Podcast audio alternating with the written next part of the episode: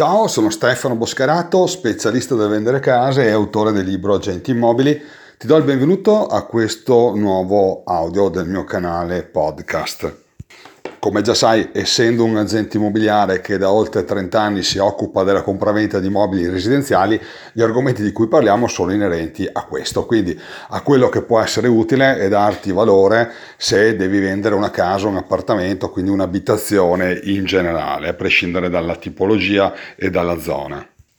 Se invece non mi conosci, ti consiglio, dopo che hai ascoltato questo audio, di dare un'occhiata al mio blog stefanoboscarato.com o al mio canale YouTube Stefano Boscarato Agente Immobiliare. Troverai diverse informazioni utili non tanto sul sottoscritto, che quella insomma ne trovi un po' dappertutto, ma su quello che è inerente alla compravendita di una casa, supponendo che se stai ascoltando questo audio tu sia interessato a questo aspetto.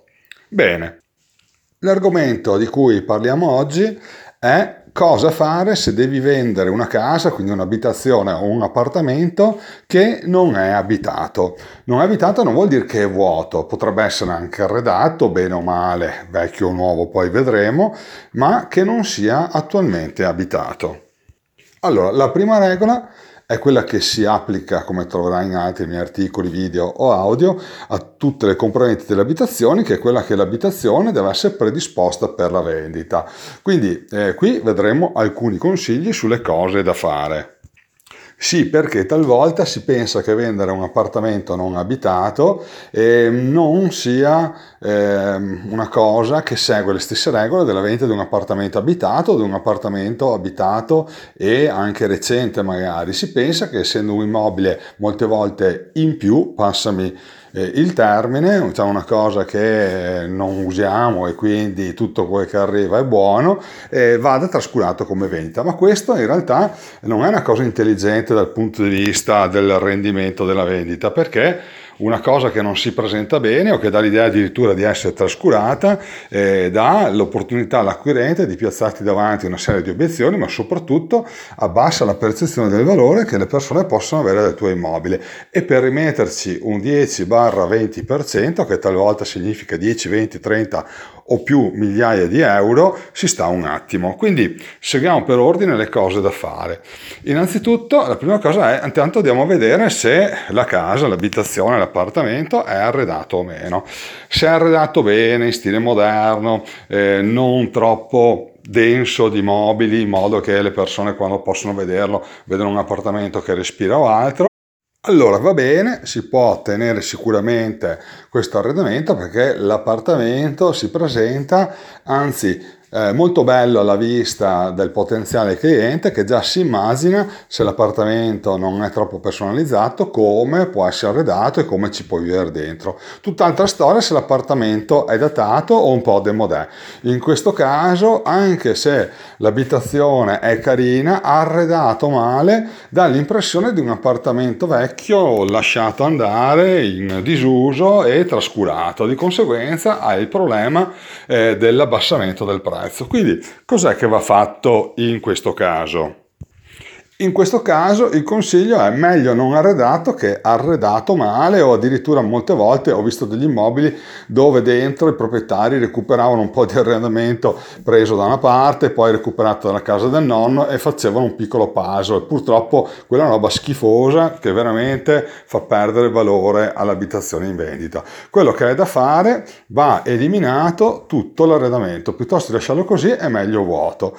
Dopo, quando è vuoto, la cosa più funzionale da fare è, se si vuole investire qualche soldino che consiglio veramente, quello di prendere un home stager e di predisporlo in maniera quasi completamente arredata per la vendita con un arredamento nuovo anche preso in affitto. Se non si potesse, consiglio di prendere qualche mobile eh, che sia in stile moderno e adeguato all'abitazione che si vende e posizionarlo all'interno delle varie stanze in modo da far avere la percezione ai clienti che visitano l'abitazione di quanto possa essere grande e come possa essere arredata, perché una delle cose brutte quando si va a vedere un appartamento dal punto di vista dell'acquirente è non rendersi conto di come può essere poi arredata arredato perché non c'è la percezione delle metrature, delle misure, delle larghezze e delle profondità. Avere uno o due mobili all'interno in misura reale permette di immaginare anche il resto dell'arredamento, quindi questa è una cosa molto intelligente da fare. Se c'è l'arredamento già bello, bene, se non c'è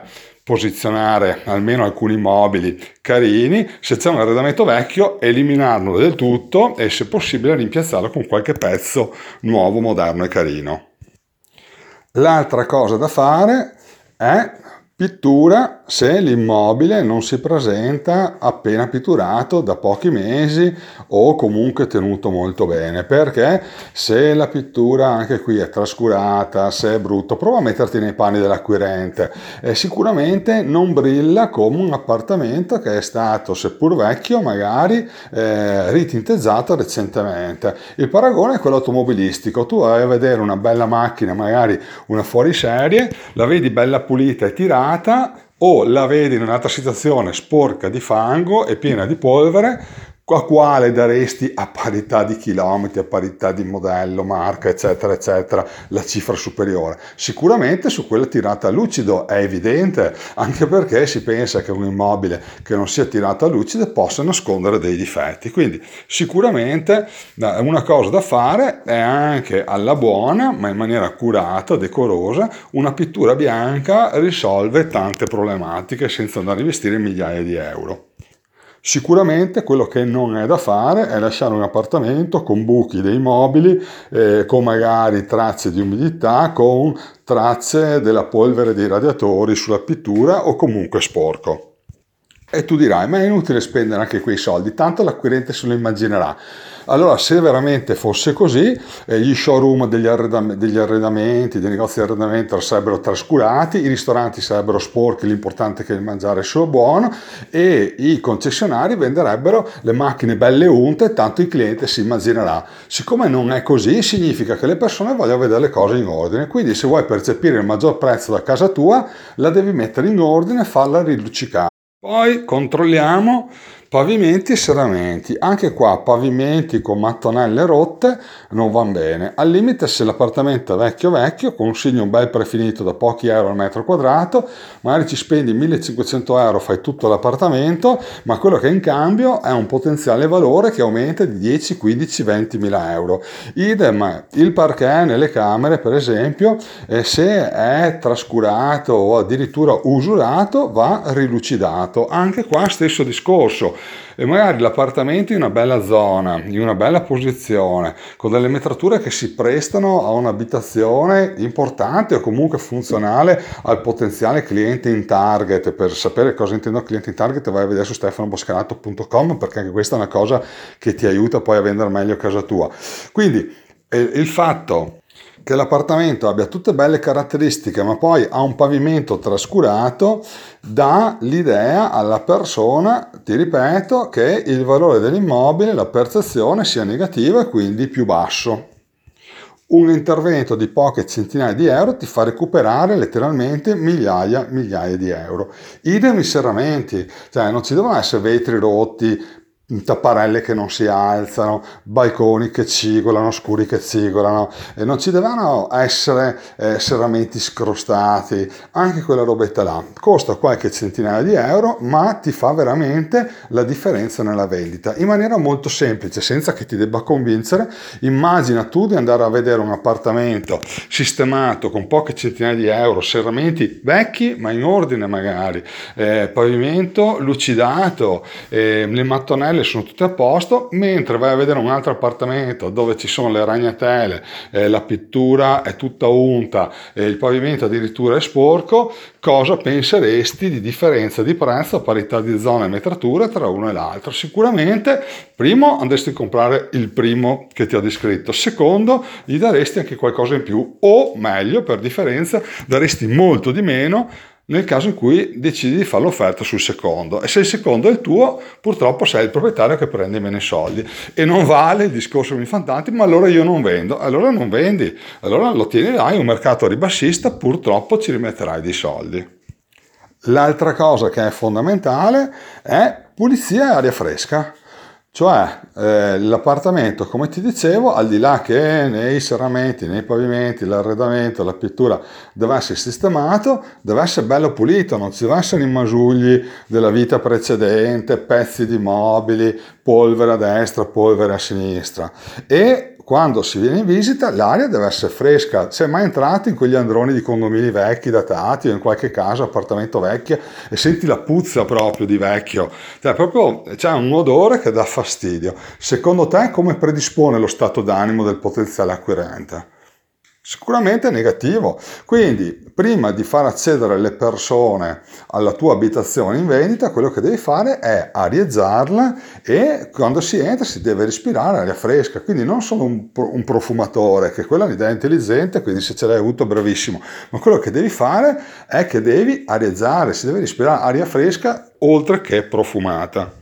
Guarda, ti faccio l'esempio Qualche settimana fa un mio agente certificato ha preso in mano la vendita di una casa che era lì da un bel pezzo, una casa con pochi dettagli da finire, quindi praticamente nuova, però c'era un bordello di roba nel giardino, c'era un casino all'interno della casa di materiali di risulta, non che fosse piena, però era proprio disordinata. Era lì, il proprietario non, non riusciva a venderla e quello che abbiamo fatto noi, la prima cosa è quella di fargliela sistemare e pulire. Con un intervento di poche centinaia di euro l'abbiamo venduta praticamente subito e anche a un prezzo un po' superiore a quello che lui immaginava. Questi sono i miracoli di ragionare con la testa che se la vendita di una casa deve essere fatta alle migliori condizioni di mercato, deve essere una strategia, deve essere studiata, non va fatta a caso, ma va fatta con dei concetti che chi è specializzato nella vendita delle case deve sapere e soprattutto insomma sono anche abbastanza intuitivi perché se ci mettiamo nei panni del potenziale acquirente dovremmo immaginare cosa questo vorrebbe vedere a casa nostra. Quindi non è che dobbiamo fargli il tappeto rosso o le poltrone in pelle umana. Quello che dobbiamo fare è semplicemente un po' di ordine, un po' di pulizia, che la cosa sia decorosa, che la persona ci si possa vedere tranquillamente da sola con la propria famiglia.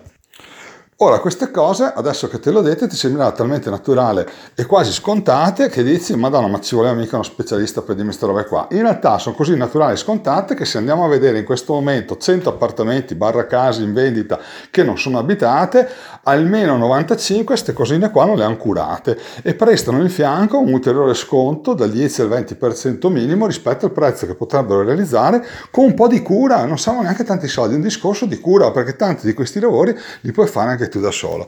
Quindi il consiglio che ti do è quello di, se stai vendendo un immobile, appartamento o casa che attualmente non è abitata, di andare a vedere con questa piccola check sotto mano a cosa puoi mettere mano e ti garantisco che primo accelera la vendita, secondo diminuiscono le obiezioni da parte di potenziali acquirenti, terzo prendi un prezzo magari anche un po' più alto di quello che ormai ti eri convinto di dover accettare perché le persone continuano a comprare casa tua.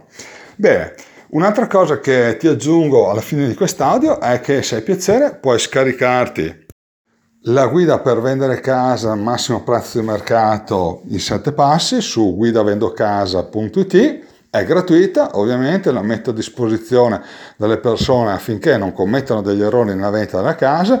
Poi se invece hai piacere di avere una consulenza da parte di un mio agente certificato, che è una consulenza che diamo senza impegno e gratuitamente in modo da aiutare le persone a vendere al massimo prezzo di mercato, ma soprattutto in completa sicurezza e tranquillità senza dover svendere e sbragare il prezzo, troverai all'interno del mio blog un form da compilare, vai su stefanoboscherato.com www.consulenzavenderecasa.com o vai su consulenzavenderecasa.it e troverai dei form da compilare con i tuoi dati. Entro 48 ore sarai contattato da uno dei nostri agenti certificati.